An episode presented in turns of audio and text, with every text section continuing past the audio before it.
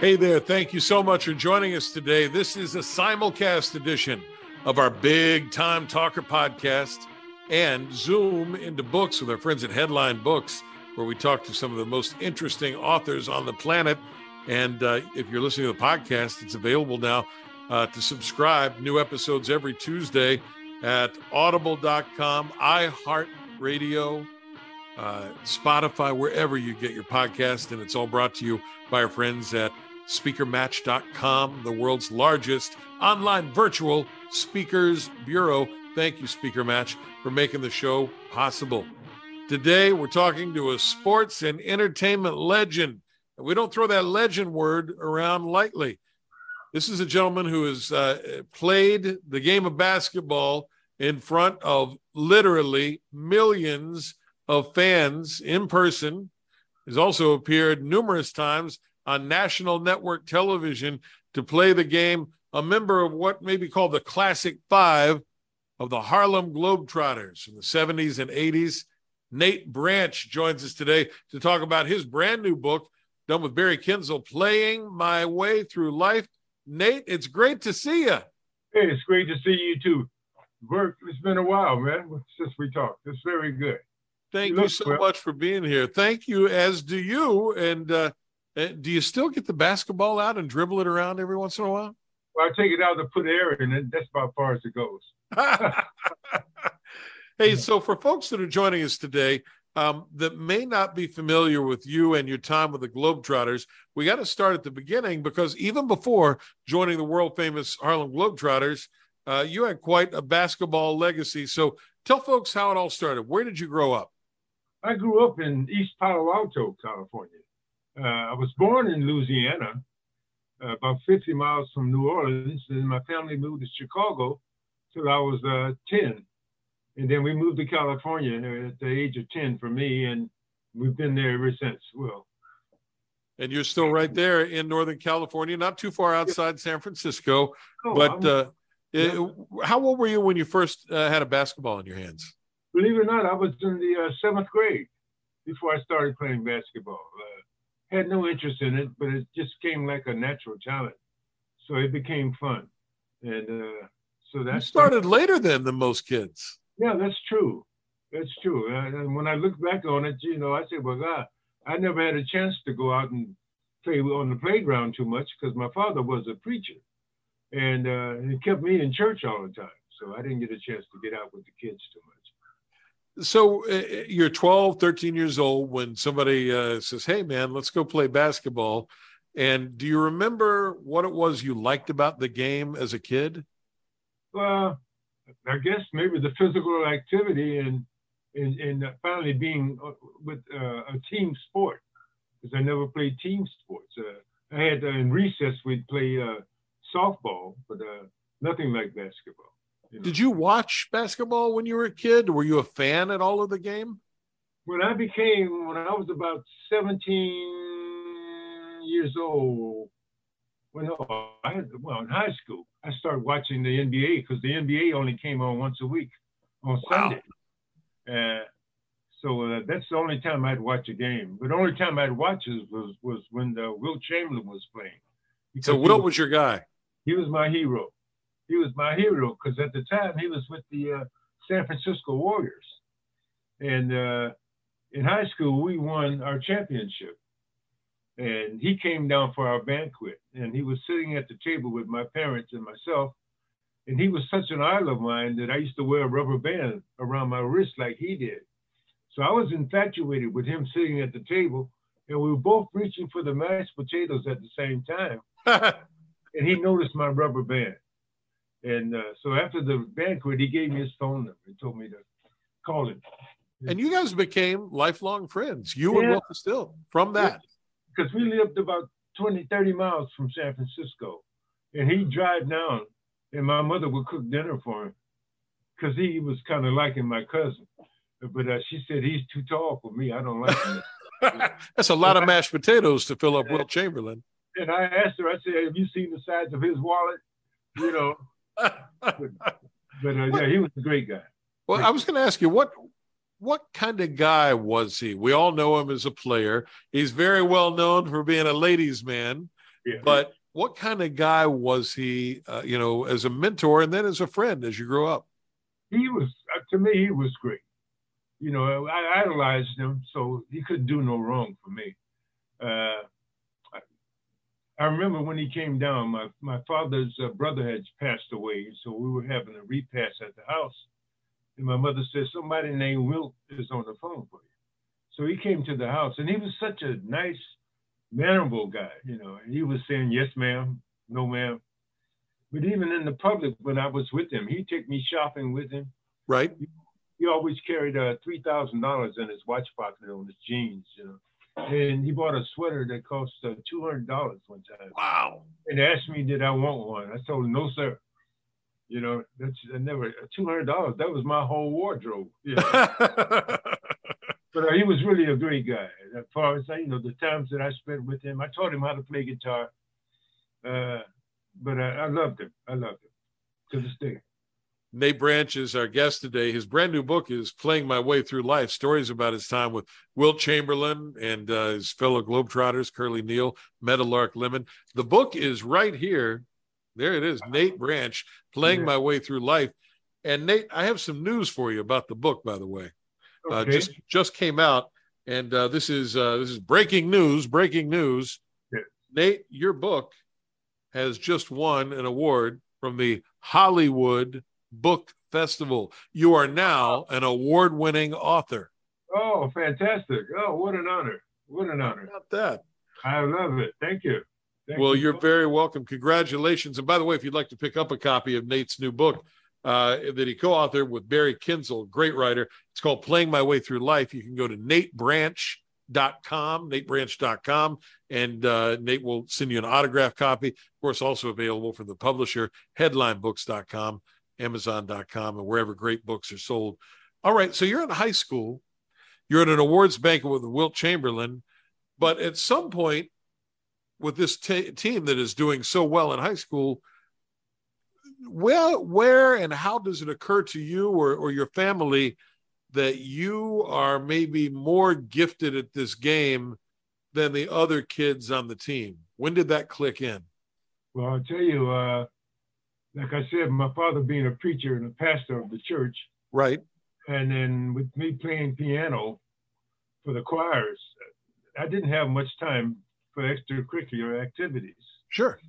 So, but uh, my father didn't want me to play basketball because there was that? No, there was no time. Ah. I got to school, I had to do homework, and then go to choir rehearsal or the usher board meeting or yep. some other function at church. But my mother was adamant.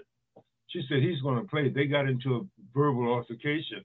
she wrote a letter to the high school coach said he's going to play. All right, and my father never saw me play but one high school basketball game. Is that right? he was so involved in the church. Yeah. yeah. So that was a big thing between your parents. Yeah, it was. It was. But I played, and, and luckily I did because it uh, it changed my whole life. You know because uh, we had the good players on our basketball team. See, I came from I came from a predominantly black school. Right. Okay. It was multicultural. I mean, we had all races in the school, but uh, the city of East Palo Alto was predominantly black. Right. And, uh, so when we won the championship, we played against a predominantly white school from Oakland across the bay. Yeah. And the game went five overtimes. So, and I got, I was the fortunate one to shoot the last bucket to, to win the game. So that changed my whole life.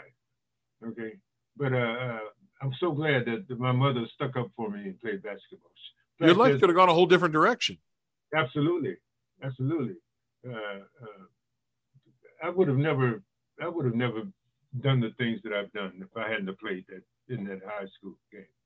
And I do want to talk to you uh, because you you touch on it in the book about uh, music because you've got a whole different sort of side of you that most people may not uh, be aware of in, in the music. So uh, I, I, definitely want to get into that. But I'm I'm sort of fascinated by this dichotomy of of your parents and and your dad being the, a minister who's all about you know you got to get the homework done and oh. you got to do the church thing. Um, was was growing up a, a, preacher's kid. I mean, you always hear how how that can go one of two ways, right? You're yeah. either going to toe the line or you're going to be completely buck wild. Well, I had my moments, uh, but I wasn't that buck wild. You know, my father he he didn't spare the rod, uh, so you know I kept on the straight and narrow as much as I could. You know, but uh, I'd sneak out of the house sometimes at night, push my car out of the driveway so they couldn't hear the motor starting. go visit the girl girlfriend, you know. But uh, uh, it was it was quite a, a, a life being a preacher's kid. Sure. And yeah. you grew up in in uh, a different time, and, and for some of the folks who are joining us today on the show, Nate Branch is our guest, Harlem Globetrotters legend. Um, you talked about, you know, uh, growing up in East Palo Alto and in a predominantly black school, playing a predominantly white school from Oakland in the championship. Um, you were uh, you came of age right in the middle of an enormous amount of racial strife in this yes. country. What year yes. did you graduate from high school? 1963. So you were right there in the middle of it. Right in the middle. And at that time, East Palo Alto was the murder capital of the United States per capita. Is that right? Yeah, wow. yeah, yeah, yeah. So, so how involved were you, or what are your memories of um, the civil rights movement in the 1960s of, of Dr. King and the marches and, yeah. and all that. Take take us back in time to what you remember firsthand. I remember things when I see it on television about the, the riots, the marches. Uh, my father was, uh, he went back to Selma to march with Martin Luther King. And he was there. He was there in Selma. Yeah, yeah, yeah, yeah. And I have to tell you a story about that when I got to college because they wanted me to go down to Selma in, in March. Uh, and, but I told them I wasn't going because somebody hits me in the head, I'm hitting them back, you know.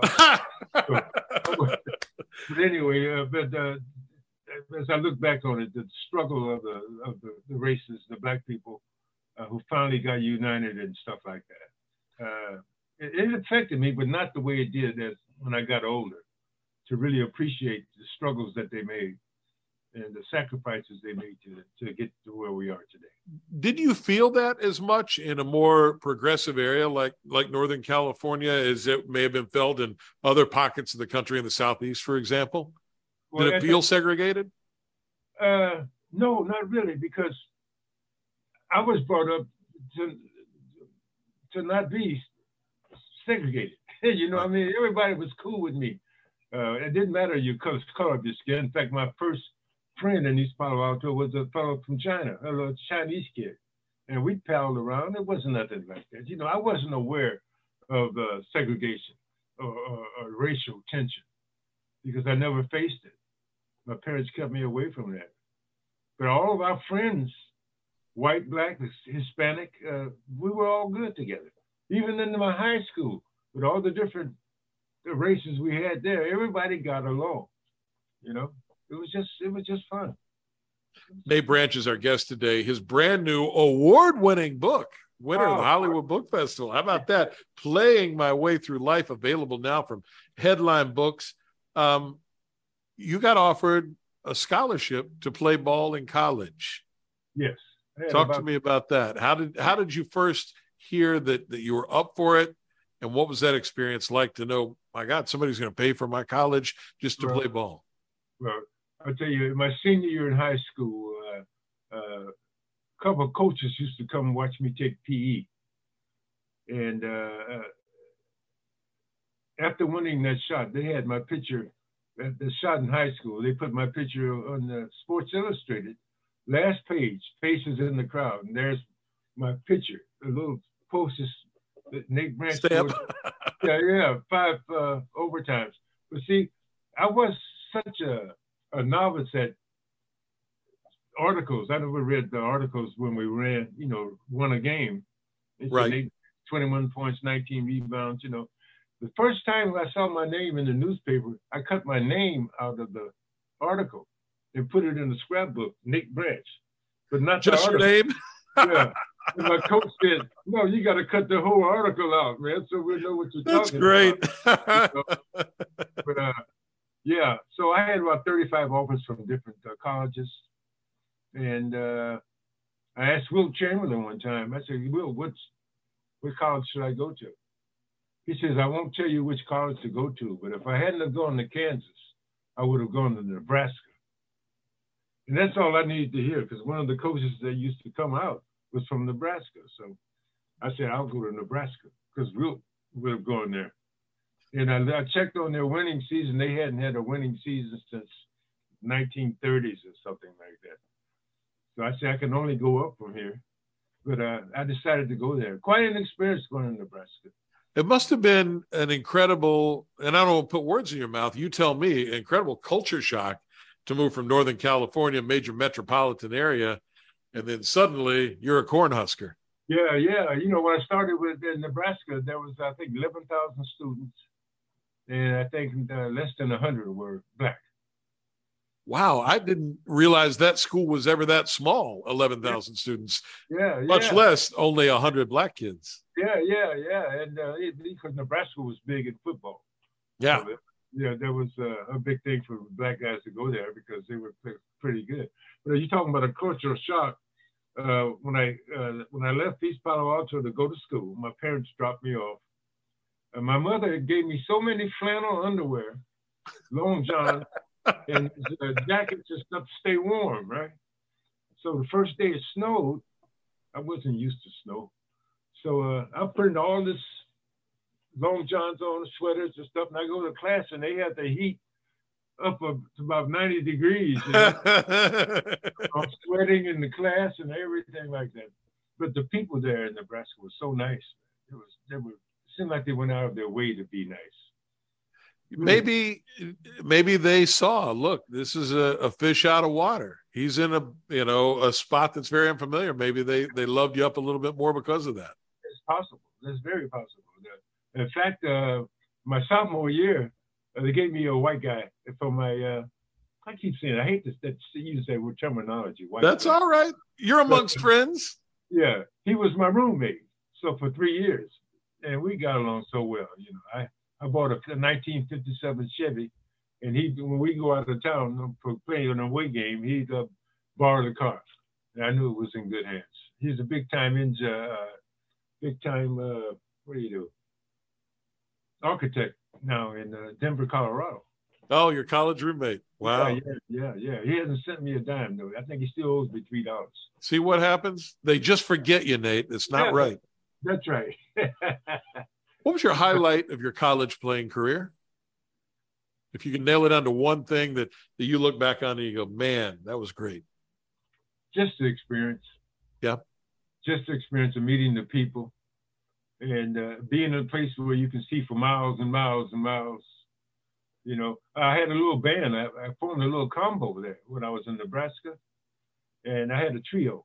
I had a guitar player and a drummer, and I bought an organ for 600 bucks. And uh, we do uh, like some of the uh, junior colleges uh, homecoming games, high school uh, proms and stuff like that, fraternity parties, sorority parties, and I was making money they're doing that when I could, you know. That was your side then, hustle when you weren't in yeah. class and playing ball. But then, but back then, uh, we played for three hours for like two hundred dollars, you know. And I, I told the two my two guys who were Nebraska guys, I said, look, I can promise you, fifty dollars a weekend a piece, whether we working or not. But see, I was doing the booking, so I knew I was booked up for the rest of the year. And they said, we will take the fifty bucks a week. So I was sending money home, but uh, it was uh, it was fun to do that. It was really fun.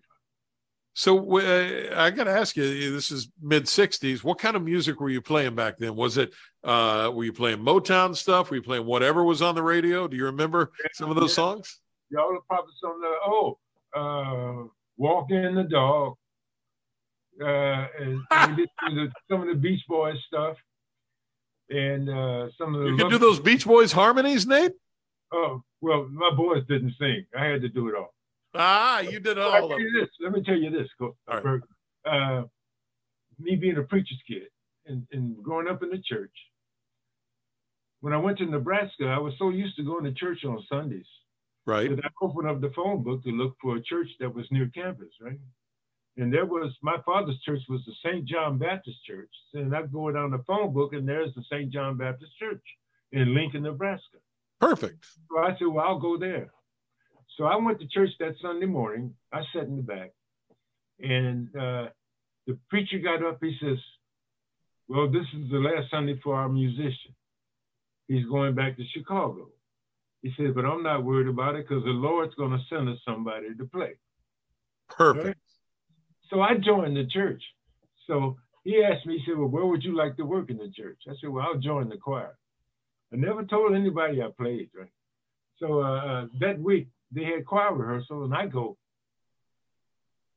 I go sit in the back of the choir, and they're singing a cappella. Right? But it's the song that I already know how to play. So they start singing the song a cappella. I just got up and went to the piano and started playing it, and they start shouting like Lord, it came through the roof, you know. so I joined the church and was a musician, and they were paying me fifteen dollars a Sunday. But I just turned around and put it right back into the collection plate. Doing the sorority party on Saturday night, church on Sunday morning. That's right. You know, the devil in the blue dress. Nate Branch is our guest today legendary Harlem Globetrotter and also a pretty good side hustle as a musician as well. Uh, the new book is Playing My Way Through Life. It's available everywhere, including natebranch.com, where you can get an autographed copy. Barry Kinzel is the co author, uh, also available at the publisher's website, headlinebooks.com, uh, amazon.com, and wherever books are sold. When you graduated from, from college, uh, 67, 68, somewhere in there? 67 you're right in the middle of it. You are right in the middle of the Vietnam War. Yes. Oh. Were you what what goes through a young man's mind at 22 years old, 21, 22 years old, about to come out of college, and you're seeing guys everywhere being shipped off overseas, and some of them not coming back. Do you remember what you were thinking during that time? I know I didn't want to go to war. I did, to me it was senseless. But uh, uh, I was drafted to the army, and uh, it didn't really matter what you wanted; it's what Uncle Sam wanted. Yeah, yeah, I got that thing. It says greetings, you know, like it says, like a know. Christmas card. so I went to my draft board and uh, took the you know the little physical. physical. Yeah. And uh, they said you can go home, blah blah blah. I'm going, wow, I don't want to go to war. But see, this is 1967. I had no aspirations of going with the Globetrotters. Right. Never thought about it. Never wanted to. I was drafted by the Oakland Oaks in this area and uh, San Diego Rockets at that time. Uh, went to the camp with the Oaks, twisted my ankle the first day. They told me to go home for a couple of weeks. I went home. My mother said, There's a big stack of letters from the Globetrotters here. Right? I only saw the Globetrotters play on Wide World of Sports once a year. Right. Had no idea. Didn't know who Meadowlark was, Curly, uh, Connie Hawkins, those guys. but anyway, I said, well, maybe I can go back to Chicago and keep my ankle in shape and get my ankle in shape and uh, come back to Oakland. So I go to Chicago and uh, I'm expecting like 200 guys to try out for the Globetrotters. They only had two spots open. So I said, okay. But they only had six guys to try out. So I go in, I start scrimmaging with the Globetrotters. Uh, here's Lark Lemon, Curly Neal. We're running back and forth, and I'm stealing the ball from Curly, going down dunking. And they made me an offer. Right? The, the same offer that the Oaks did. It was ten thousand dollars for the season. That's the same uh, uh, money that the Oaks off, offered me. Globetrotters wow. offered me ten thousand, but my rent was $190 a month for a two bedroom apartment. I, it was a I whole different got, thing. I got married. I just got married in July, and here it is October. And I told the Globetrotters, I said, well, I'm going to go home and uh, get some clothes and come back. They said, no, we get hitting the road tomorrow. I had no idea what hitting the road meant. Man. We were on a bus. Both teams, the Washington Generals and the Harlem Globetrotters, on the same bus the halftime acts, the referees, the road manager, we were all on the same bus. Uh, so it was a shock, man. It was a shock. But a great adventure, I guess, as a young guy. Um, yeah. you, you, talked about going down to the draft board and they sent you home. How is it that you managed to not get shipped off? that's what I was leading to. After I joined the Globetrotters, we get our meal maybe once, twice a week because they just ship it ahead to the hotel where we're going to be staying. I was getting these draft notices again. But what I would do is I'd hand it back to the front desk and tell them we already left. I wouldn't even open the envelope, you know, because I knew what it was. but we were in Pennsylvania one day. Uh, I think it was Scranton, Pennsylvania. And incidentally, that's where Wilt scored his 100 points. Uh, there's this guy in the army uniform with all these medals and stuff from down his army sitting with a little kid. So at halftime, I'm walking out and I walk past him and I say, Hey, how you doing? So I call him Sarge.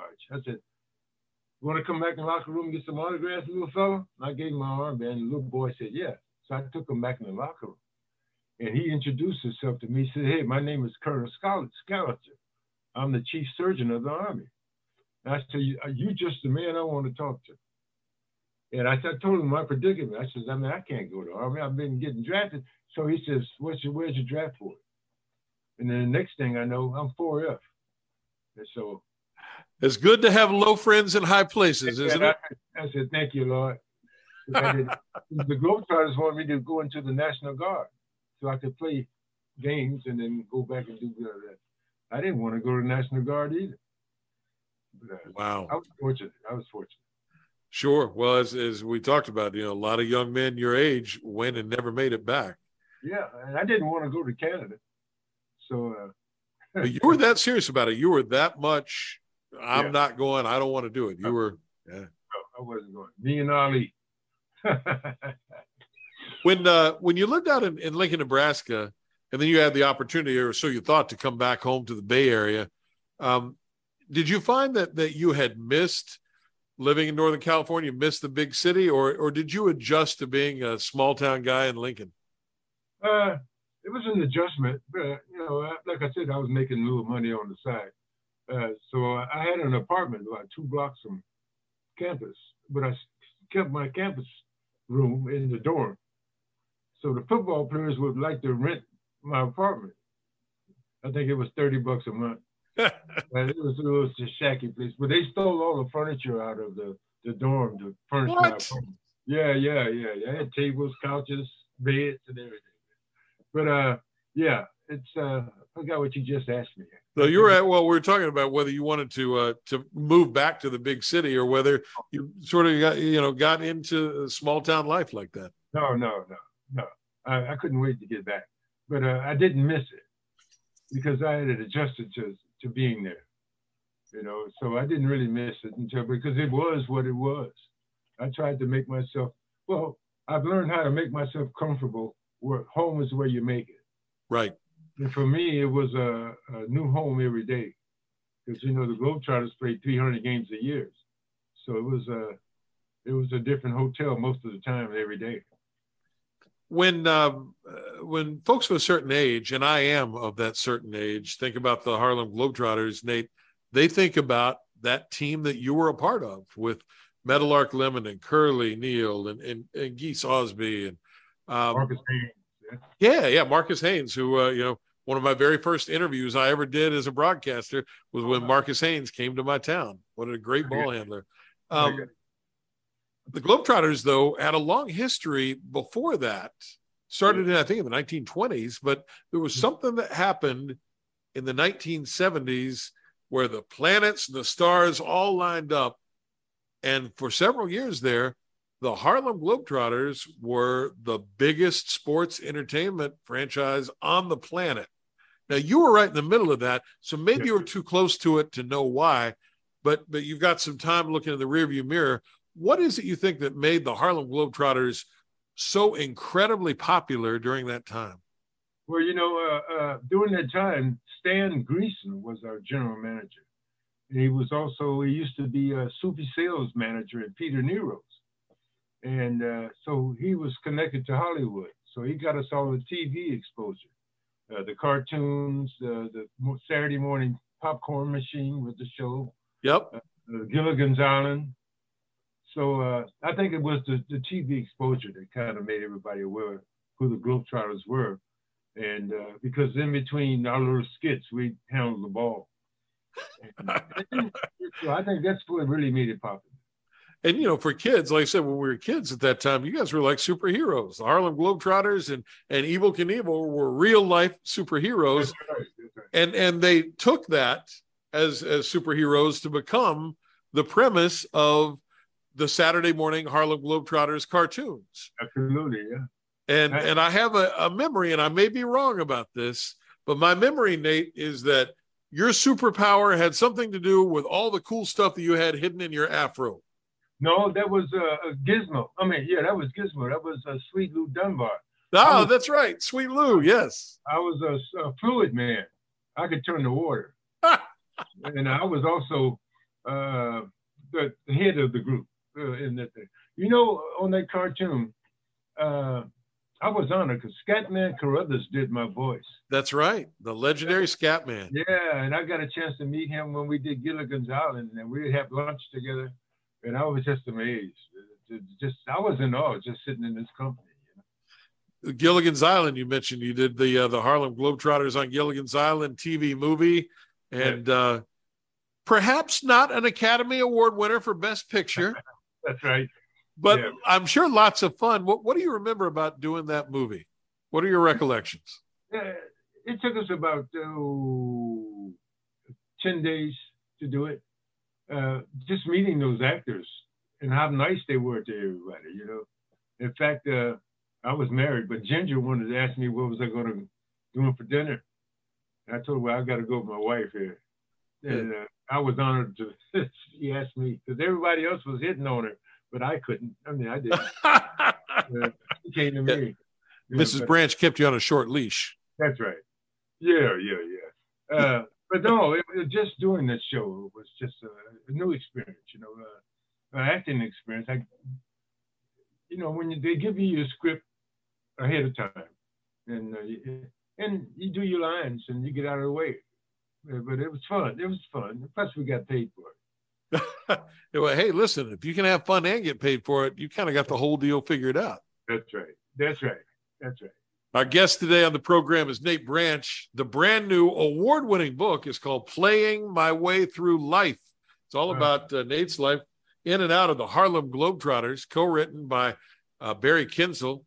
And Barry, by the way, sends a note in to you on our messenger. Says, Great job, Nate. Proud to have worked with you. Tell me about writing with Barry Kinsel, because you guys did this uh, in an amazing technological way. You co wrote the book during the pandemic and and for the longest time never met each other in person. That's right. That's right. It's, first, I want to thank you and Court and Ket Barry for making all this possible, man. Well, you're very welcome. Guys, uh, How did guys- you do that? How did it, uh take me behind the scenes and nuts and bolts? How do you write a book with someone when you're 3,000 miles apart?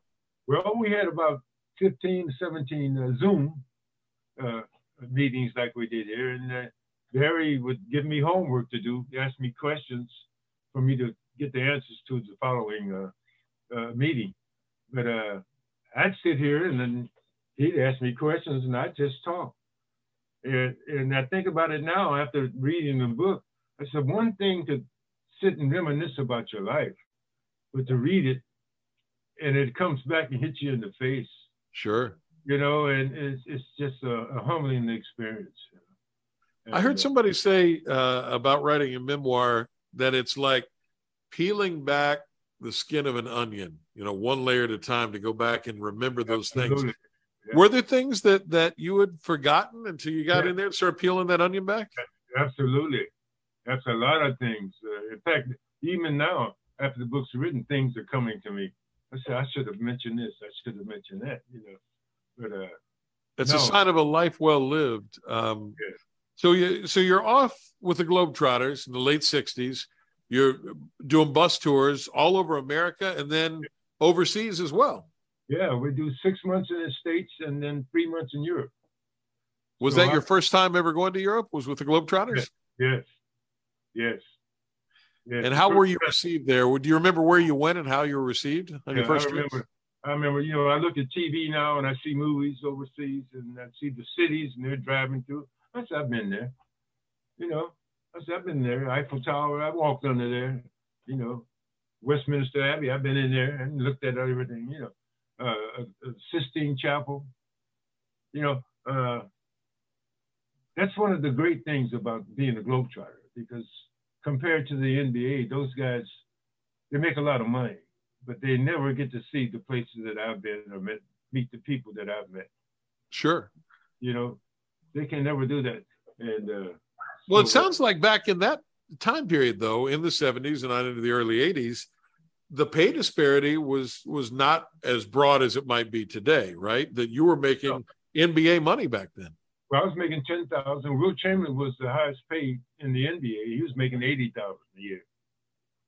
Okay. So, well, I was no Wilt Chamberlain, so that's a tough comparison, though, Nate. Yeah, but ten thousand was it was adequate. It was it was it, it beat eight to five. What was your yeah, no kidding. What was uh what was your your favorite part of that experience with the Globetrotters? If there was one thing that you go, you know what, this was the takeaway. The people, the people that I met. I have a friend now. She lives in uh, New York, New York Springs, New York. She I just talked to a couple of days ago. She's in the book. She's from Italy, heavy Italian accent. It's the people that you meet. You know, that's to me, that's the most important thing. It's not the games.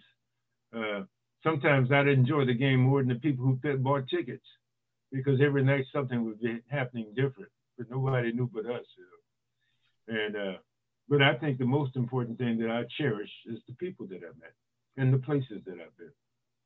Were the Globetrotters the uh, the originators, would you say, of, of sports entertainment? Were you guys the the first ones to do that? Uh, I think so. I think uh, uh, it was such a, a, a crowd pleasing experience. You know, nobody left about oh the Washington Generals lost, oh woe is me. You know, uh, they just enjoyed the show. Yeah. And we had the, one of the great in my experience in my time.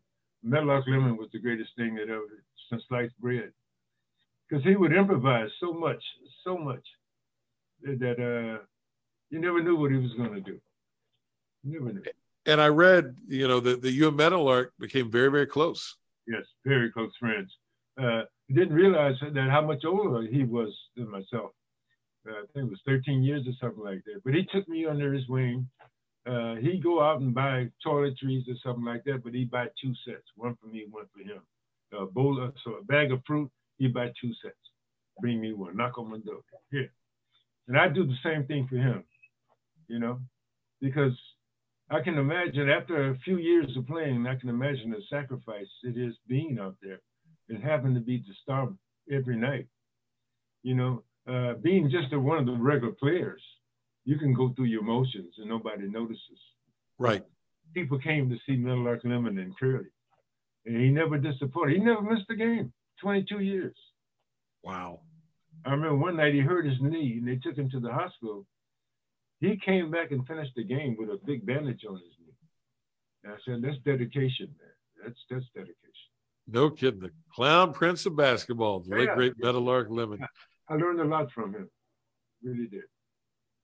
What about Curly Neal? Tell me about Curly Neal. What kind of guy was he? Off the court. He was Curly was crazy, man. Uh, Curly, uh, he enjoyed himself. He used to have like we'd have rookies, and uh, Curly had this foam brick, but it was painted like a real brick, right? And, uh, and he kept it on his seat. So when a rookie would get on, first rookie would get on the bus first time, Curly would start a play argument with it. and he grabbed this foam brick and throw it at him, and the guy was. but uh, Curly was a guy. He was also dedicated guy. Uh, he uh, when you know they recognized Curly because of his bald head. Right, sure. He's sitting at the top, but you couldn't tell who Meadowlark was because we were all wearing afros. Uh, but uh, you recognized Curly, and Curly never dis- disappointed the kids, never stopped signing autographs. But Curly would speak his mind though. If something happened that he didn't like, like in the restaurant or something, man, come on, man. Oh man, come on, man. You crazy? But that was Curly. That's Curly. I enjoyed the, the relationships I had with Curly and Meadowlark. But Meadowlark and Curly weren't that close so far as associating with each other. Right. They, they respected each other and admired each other, but they, they never hung out together or nothing like that. They'd go do uh, interviews and stuff like that together. But uh, no. But off the court, we're not necessarily the best of pals. No, no. Well, Curly, every night Curly would grab a. a, a we finally got an ice chest on the bus, and uh, Curly would grab about six beers, uh, uh, cans of beer, and then you go by his room and he'd have the heat up to ninety, because he loved heat, and I couldn't stay in his room for about five minutes. But he'd take the garbage can, the trash can, and go fill it up with ice. And after the game, that's where you'd find Curly in his room watching TV and having a beer. Quite a guy. We're talking about the Harlem Globetrotters with a legendary Globetrotter, Nate Branch. His new book is an award winner. Uh, just won a Hollywood Book Festival award. It's called Playing My Way Through Life. Get autograph copies at natebranch.com. I'll pick it up at headlinebooks.com as well. The Washington Generals. You've got a quote on the back of the book from Mickey Greenberg, who was a Washington General in the late 60s. Yeah. Nate Branch was athletic, always smiling, and fun to be around. I'll never forget the day he broke the backboard at the Boston Garden before a Celtics game. Yeah. We Tell me about play- that. Yeah, we played, uh, you know, because the NBA was go- decent, but they weren't really drawing the big crowds. So they, they'd uh, book a double hitter. Globetrotters come in, play half a game, then the NBA game with it. In Boston, at the Boston Garden, you know, in the wintertime, we'd play Boston. So it would be cold inside the building, I guess. And when they turned the heat on, those backboards then would get brittle. So we were warming up to play our half a game, and I'm dunking the ball. Wham! And all of a sudden, the whole backboard just came down, crashed down. Then, no, uh, but luckily they had some spares. It took a minute, so we ended up hurrying up our game. So because the NBA was on a time frame. So that'd be the end of the evening in a lot of arenas. And you know, but I, the only good thing out of crashing that backboard was that night on the 11 o'clock news they showed that, and I said, "Oh, that was me." Luckily, I didn't have to pay for it. yeah, exactly. Uh, I wonder. I wonder if being a Washington general, what if there was a ever a psychological toll on those guys that they get kicked around by the Globetrotters every night? well, I'll tell you, uh, when I joined the Globetrotters, I, the first month I played with the Washington Generals. Oh, really? Okay. They, uh, I guess the Globetrotters had an idea if he sits down and plays against us, he'll learn the routines and stuff like that. So I, I played with them and I stayed with them. Uh, uh, but it, you know, you don't you don't really get down because you know what you're expected to do. Uh, but there's a period of the game where they play straight basketball. Right. Usually the third quarter back when I used to watch a Yeah, lot. third quarter, it was strictly basketball. You know, we'd sit Meadowlark down because he getting away, and then we play straight basketball. So when I was with the Generals for that month, uh, we were holding our own against the Globetrotters. You know, because uh, we took a little pride in our play, but we knew when to back off. they'd take us out the game. Yeah, but uh, Washington Generals never wrote down. They, they, they were good guys. I used to hang out with them after games, even when I was a trotter. They were just that good.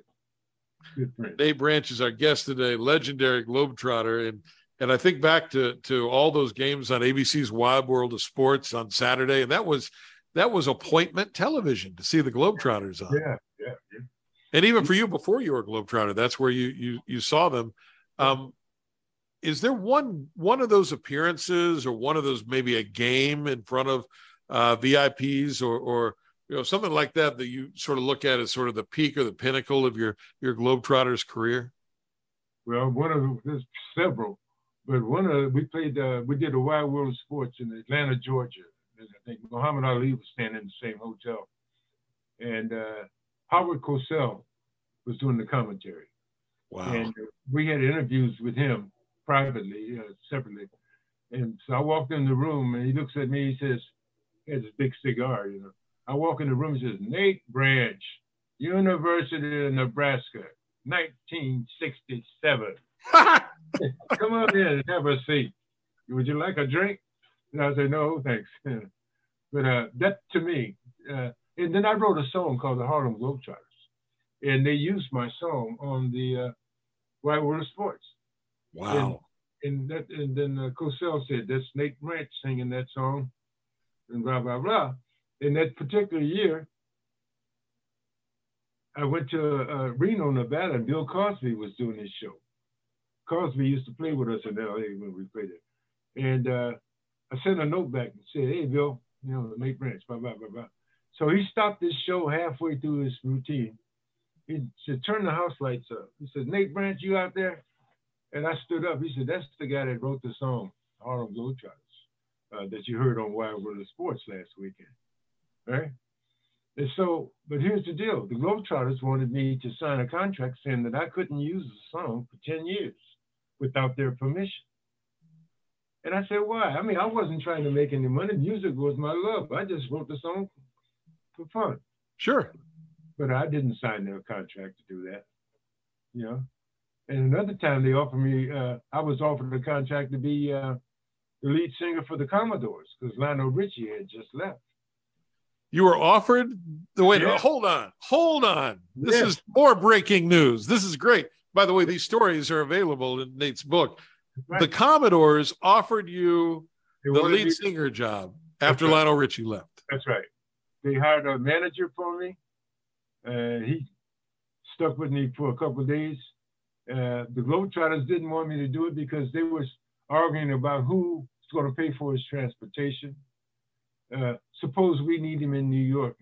Uh, and then the Globetrotters didn't want them, the Commodores, using any publicity mentioning Harlem Globetrotters without their permission.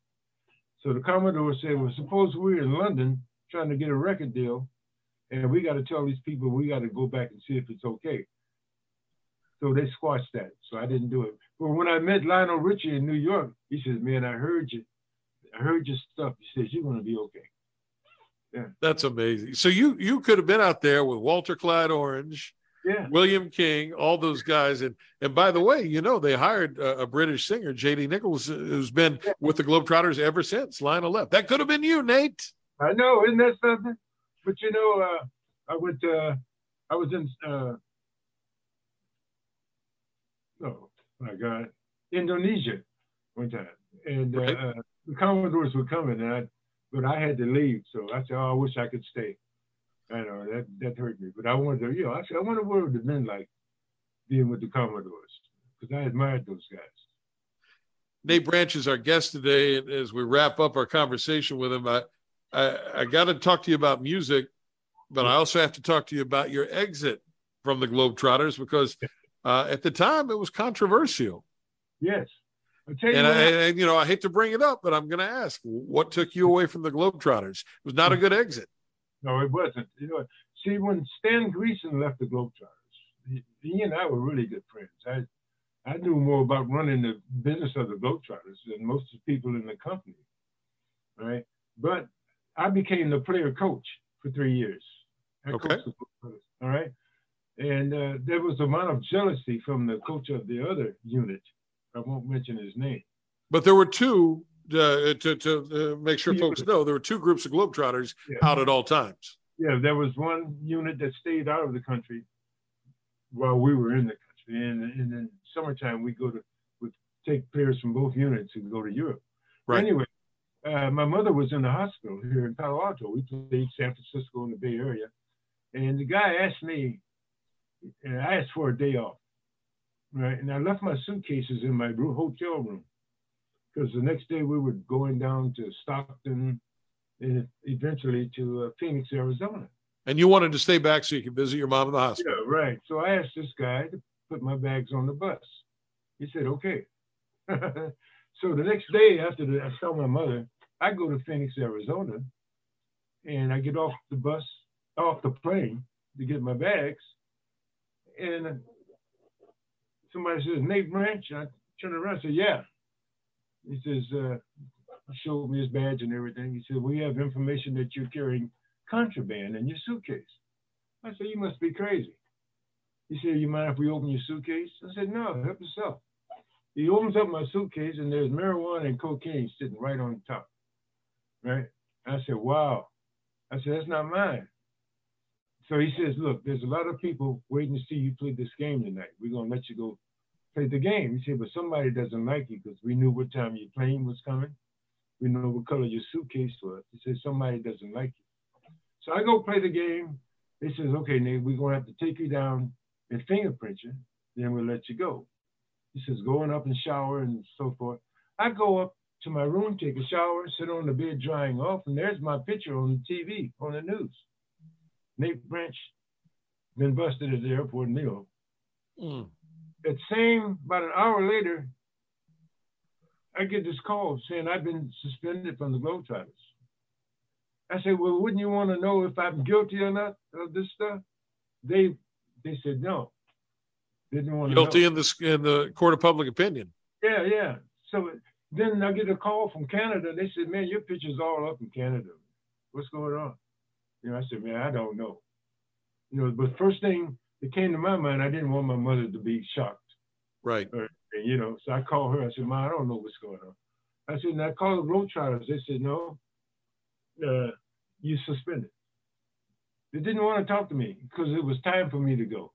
Because I've made it comfortable for the guys. I, when the guys were playing, I gave one guy who wasn't a really major part of the show, I gave him one night.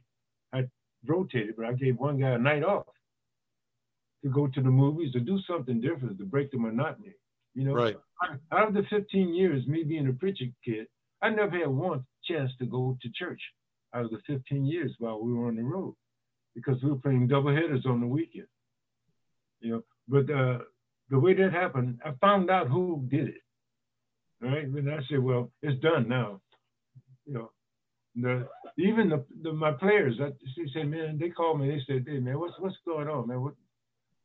I said, man, I don't know, but I knew it was time for me to leave the organization because I was making guys happy. You know, I, I, I go to my boss and say, man, these guys need get throw a hundred bucks on them or something. Tell them to go dinner. He says, you do what you have to do to make sure that the show goes gets off. All right, and then it was nice. I take the team out to dinner. You know, it's, it's on the company. Let's let the company seem like they they care about us. Uh, when Curly and Geese's wife would come out to visit for a few days, I'd get them a suite in the hotel instead of staying in a regular hotel room. Because that's right. I, yeah. And I told the guys, I said, fellas, I'm doing the same thing that you're doing. So don't think I'm getting any perks. It's all good. Yeah. But, Your uh, life changed immediately at that point. Yeah. Yeah. And from being on the road constantly and constantly being on the go for 15 years like that, and then suddenly you're not. Yeah. How was that adjustment for you? Must have been tough. Yeah, well, yeah, it, it was. So it, it, was shock. It was shock. You know, all of a sudden uh, my paycheck stopped. You know, I got to tell my wife. You know, she was sympathetic. Uh, everybody was sympathetic. She said, "Well, what you going to do, Nate?" So I sat on my butt for about six months, not knowing what I was going to do. And then I finally ended up going to, back to church and playing piano and making a living.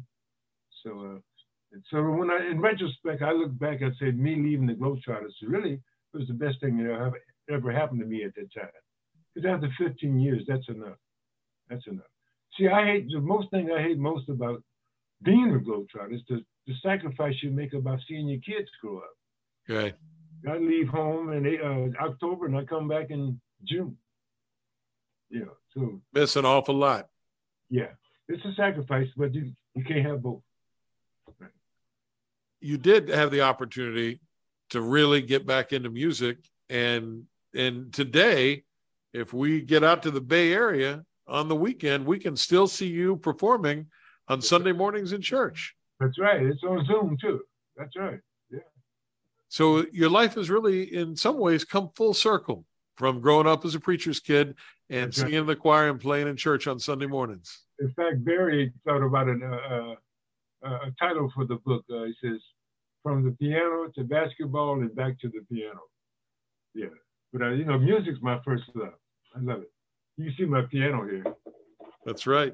Yeah, I was going to ask you to break into Brick House, but I thought better of it. no, no, no.